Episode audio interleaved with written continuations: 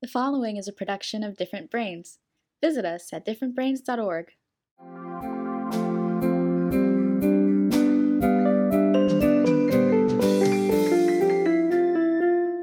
Hi, I'm Dr. Hackie Reitman. Welcome to another episode of Exploring Different Brains. Today, I'm very excited to welcome part of the team from Terc, T E R C. And I'm going to have all of our participants today give brief introductions of yourself, starting with Jodi. All right. Thank you. It's great to be here. Um, I'm Dr. Jodi Asbell-Clarke. I'm a senior researcher at TERC. Um, Terc is a nonprofit in Cambridge, Mass. that focuses on innovation and equity in STEM education, mostly K through 12, but all ages um, for the most part.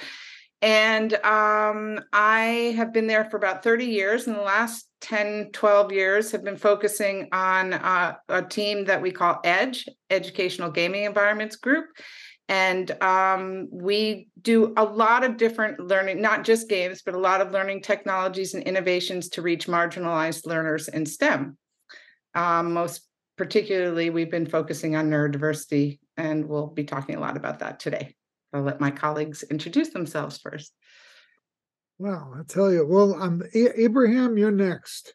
Sure. Uh, I'm Brahim Dahlstrom-Hakki, uh, senior research scientist uh, at TERC as well. Um, my work has has mostly focused on working with neurodivergent learners. Uh, so prior to join, joining TERC, I worked at uh, Landmark College, which is a college that exclusively serves neurodivergent learners for about a decade, and uh, I've been with TERC now for about five years, uh, and really focused on working with uh, students to find ways to best support their learning in terms of uh, science, technology, engineering, and math. Wow, pretty cool stuff. Zach, Hi, everyone. My name is Dr. Zachary Alstead. I am very interested in how we can use uh, new emerging educational technologies such as virtual and augmented reality to help students uh, who learn differently and to make it a more accessible space uh, through these technologies, both in terms of what the technologies do, but also what the students can do for the technologies, how they can design and find new and innovative ways to um, implement these kinds of tools. Um, I am also someone who is diagnosed with ADHD and dyslexia, so I am very um, interested in helping make the educational experience better for the next generation. excellent. So, from TERC's perspective, what are the connections between neurodiversity and STEM problems, STEM problem solving, so important to explore? So we've been working, as I said, to look at innovative ways to reach marginalized learners. And um, in our work in areas such as computational thinking, which is a big new area in K through 12 education that we can talk about, and problem-based learning, project-based learning, um, all what we've noticed is sometimes with these innovations, it is the learners that may not succeed in other areas in school sometimes become the go-to people. Um, for example, we have a game called Zoombinis, which is uh, it's been around for 30 years. It's a great, great learning game.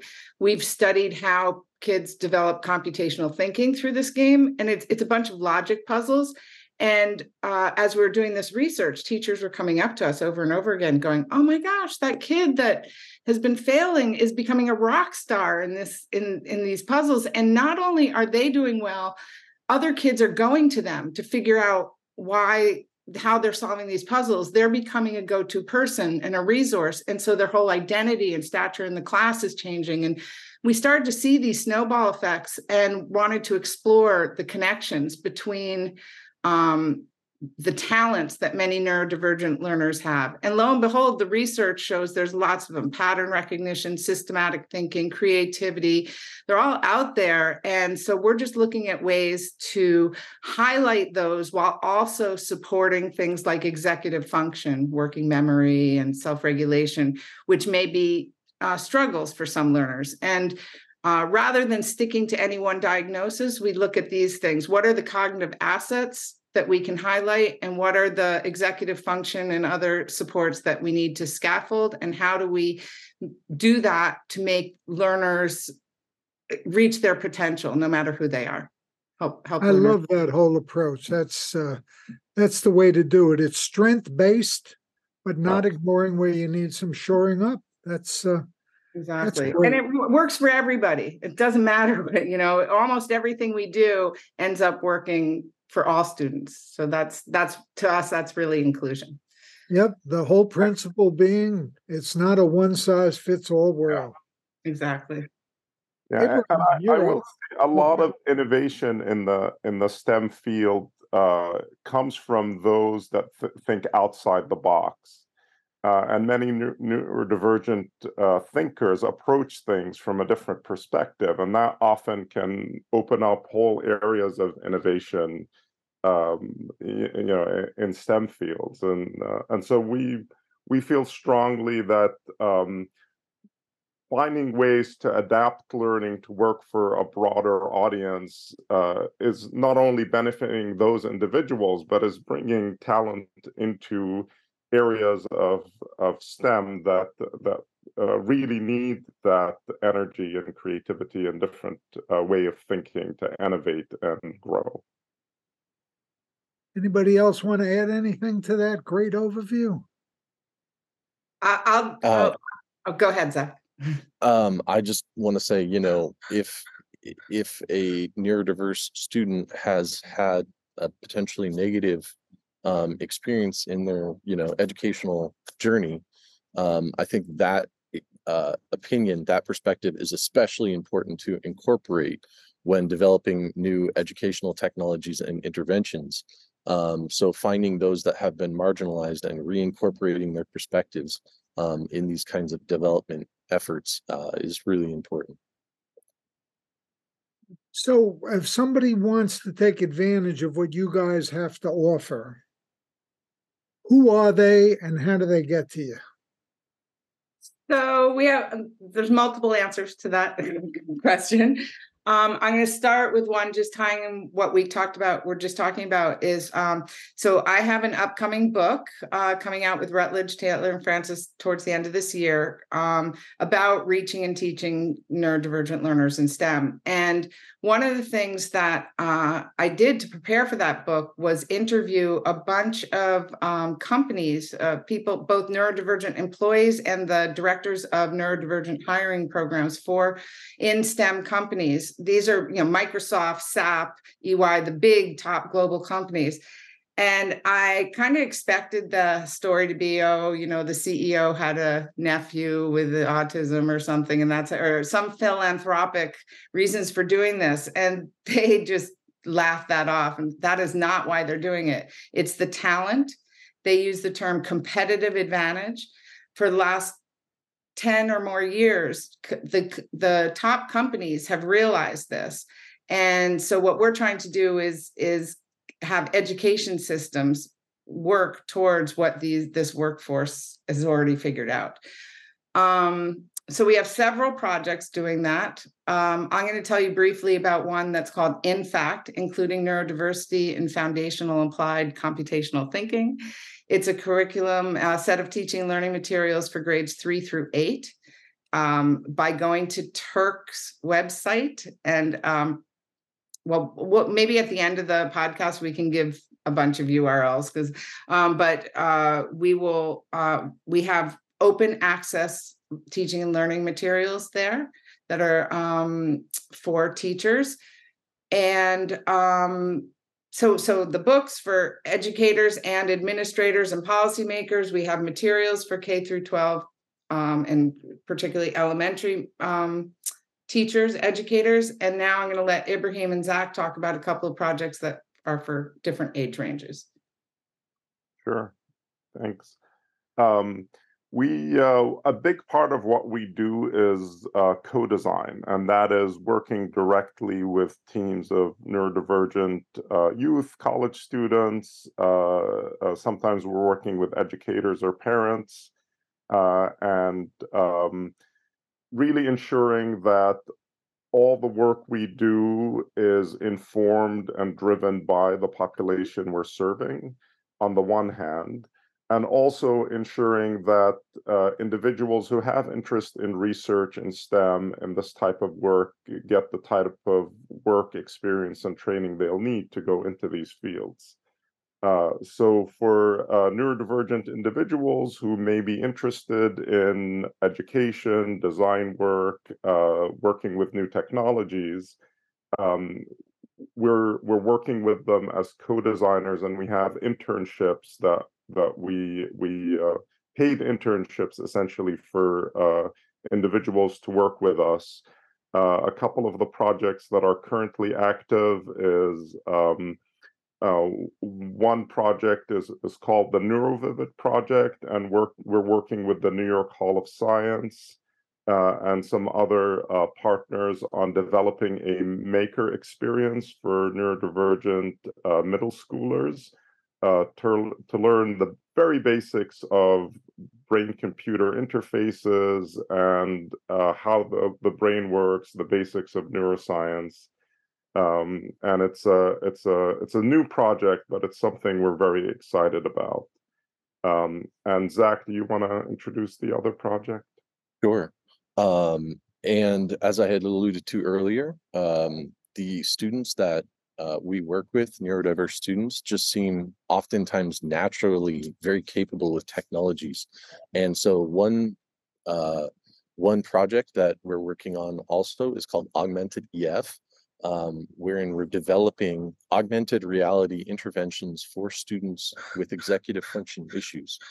Um, we're co-designing with them, and Brahim uh, described eloquently the process of co-design. So this is developing interventions in these new systems now with the release of the Apple Vision Pro, the augmented reality headset, we're orienting towards that so um, ideally, it'll be an app in the Apple Vision Pro. To um, I'm actually in Seattle right now to meet with our software developers to work on this. So um, we're we're co-designing with our students to find the best way to prompt to re-engage students who might be off task to um, uh, encourage and to um, help steer uh, people's focus into a place that they want it to be, basically. Um, that's a, a, little overview of what the tool will ultimately do.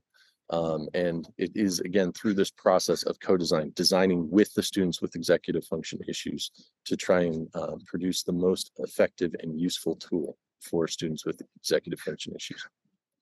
Well, that sounds very, very specific. So you're you're strength oriented. You're helping any of the weaknesses.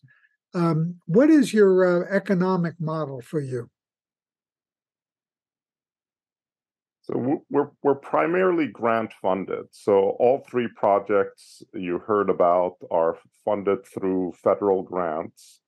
Uh, so the NeuroVivid and Augmented EF projects are funded through the National Science Foundation, and the INFACT project is funded through the Department of Education's EIR program. Uh, and so we're, we're primarily uh, uh, grant funded. We do have um, some uh, some uh, some work that is published. Uh, so there is a curriculum, the investigations curriculum, that's not developed by our team, but is a TERC curriculum that's commercially available.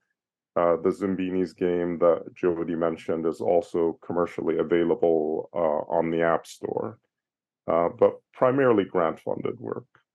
And do you work with other organizations? Yeah.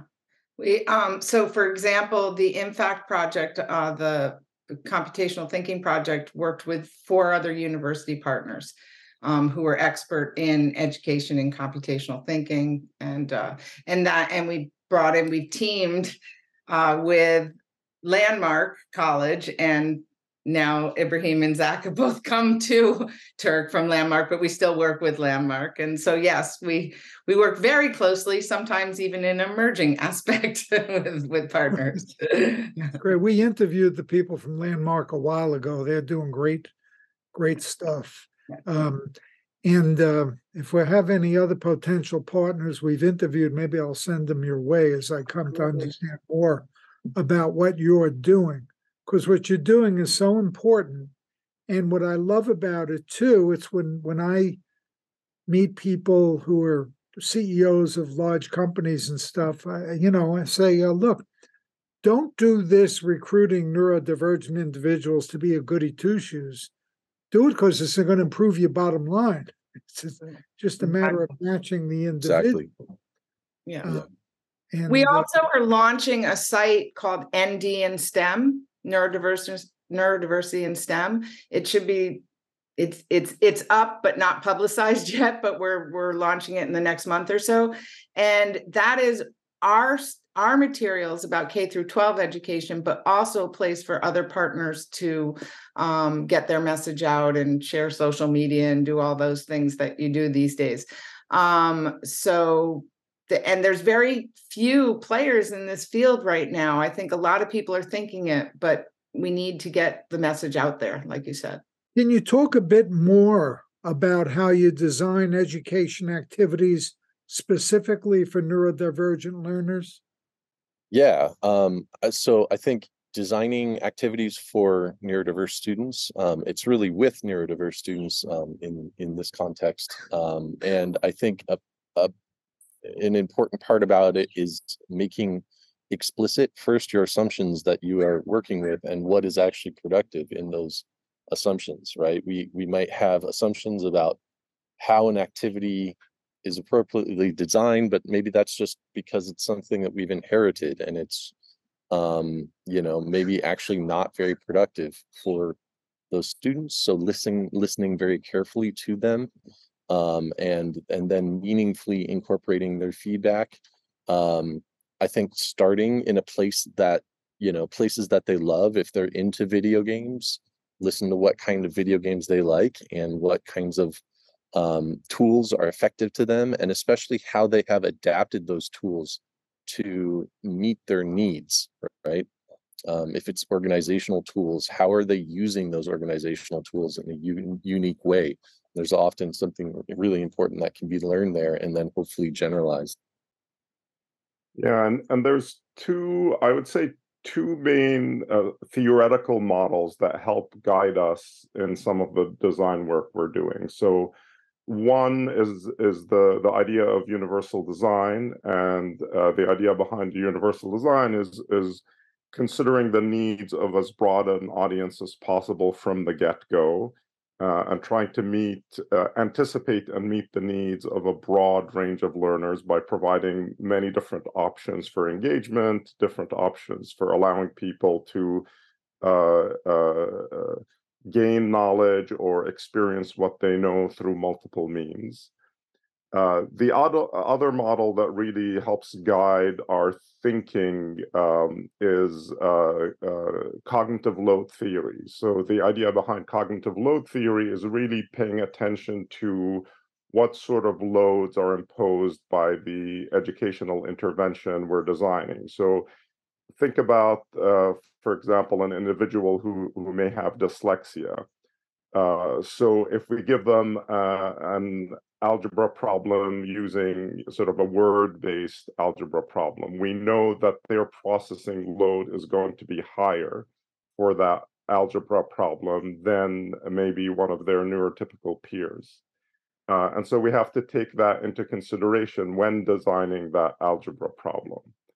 Uh, and maybe look for an alternative way to present the same problem without imposing such a high cognitive load on the individual. Uh, and so those those those um, uh, theories help guide our design work as we're thinking of ways to make content um, more accessible to a broader audience and play to individual strengths. Uh, since you brought up broader audience, which I think is key, what is your plan for your organization going forward? How to achieve a wider and wider base?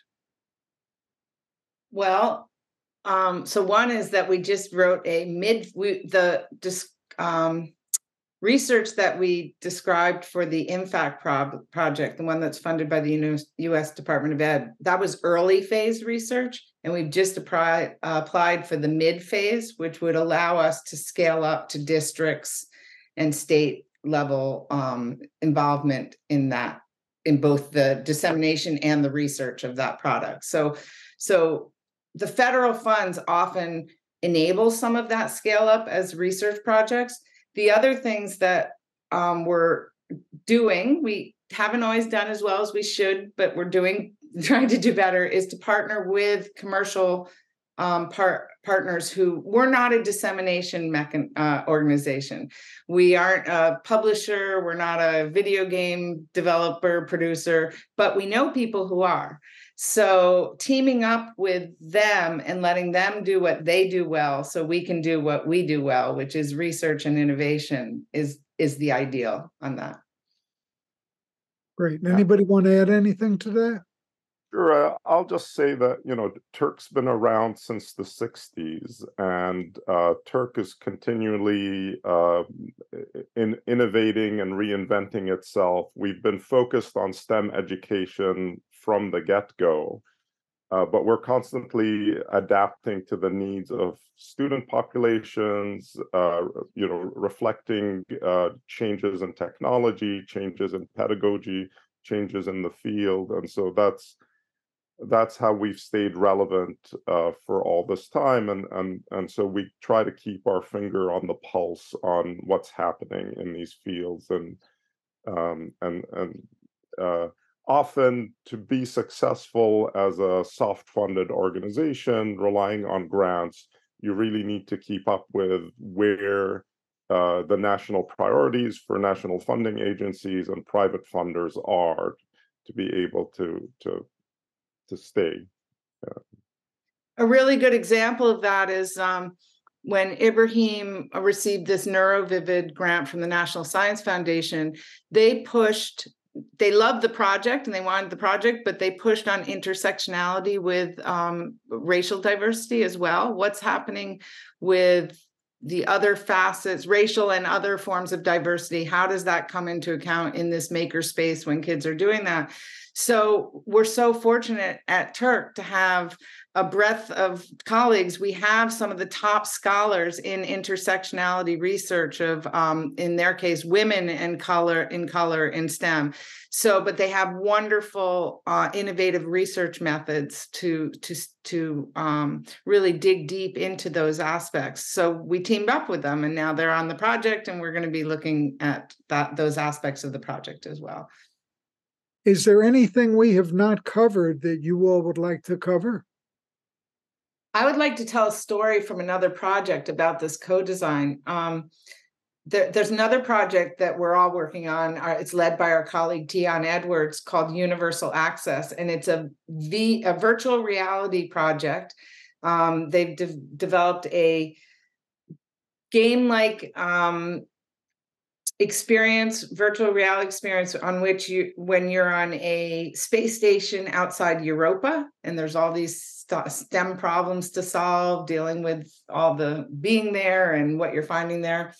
And these i'm going to say these guys because i'm just an advisor on the project but these guys came in and brought the, a bunch of co-designers from landmark and developed the narrative the the goals were to pay attention to sensory attention and social needs of divergent learners.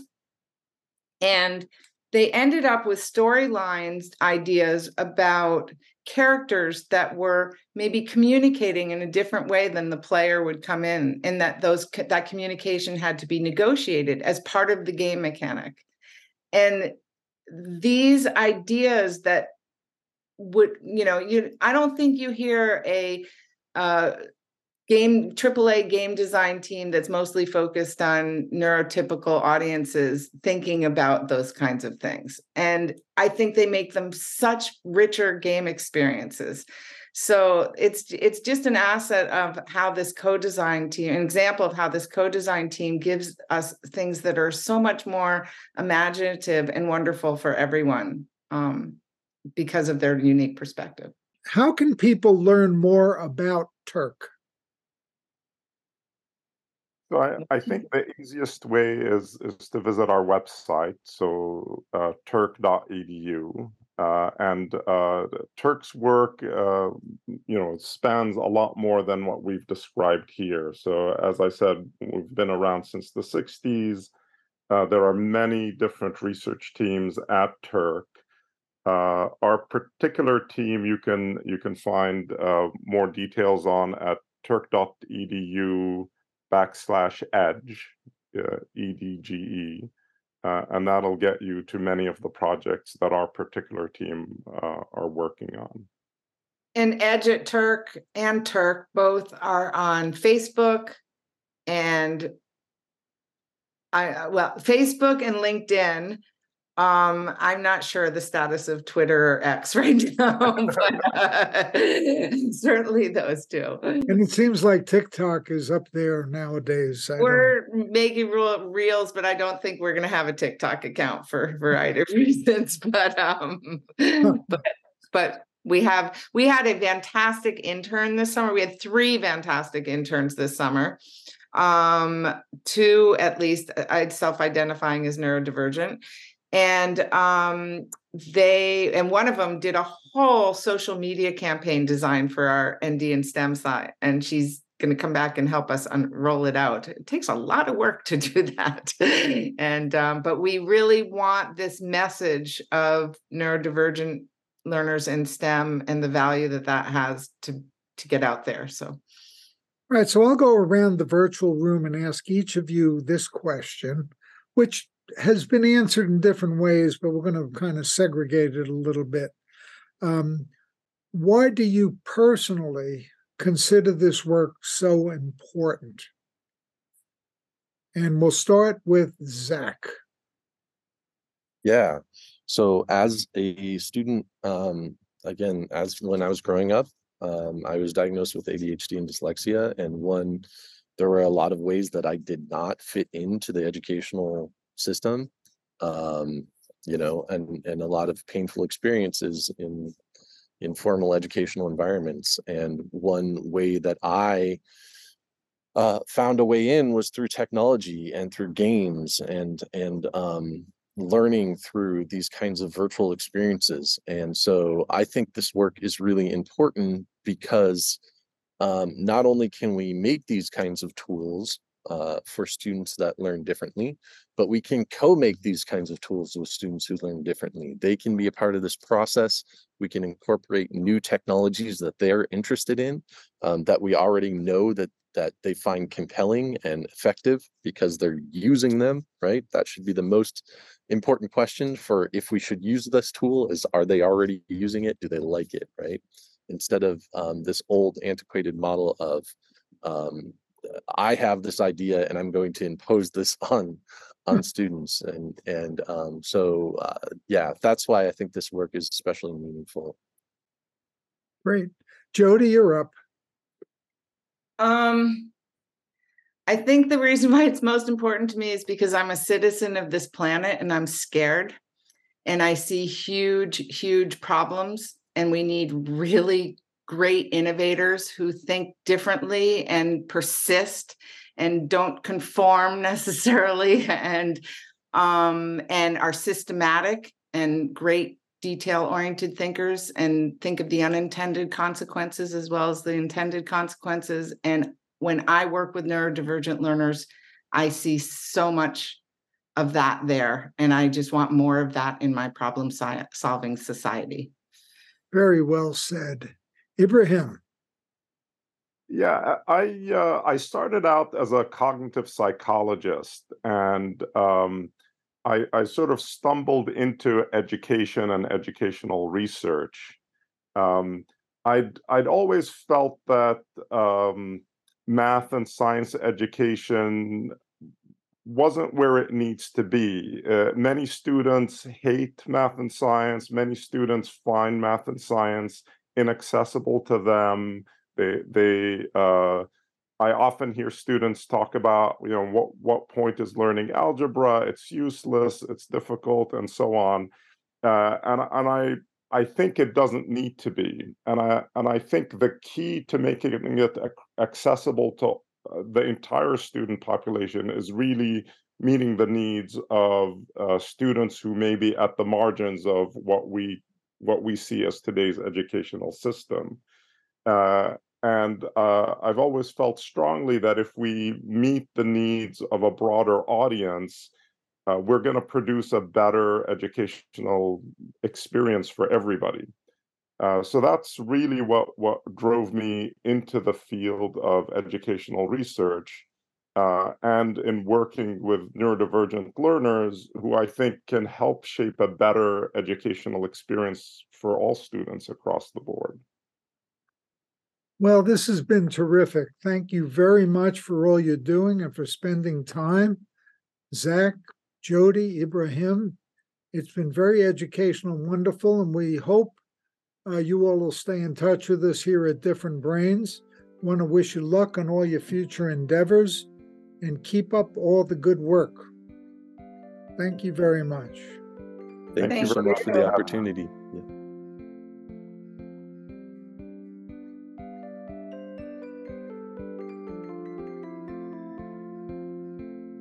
Exploring Different Brains is a production of Different Brains. Visit us at differentbrains.org.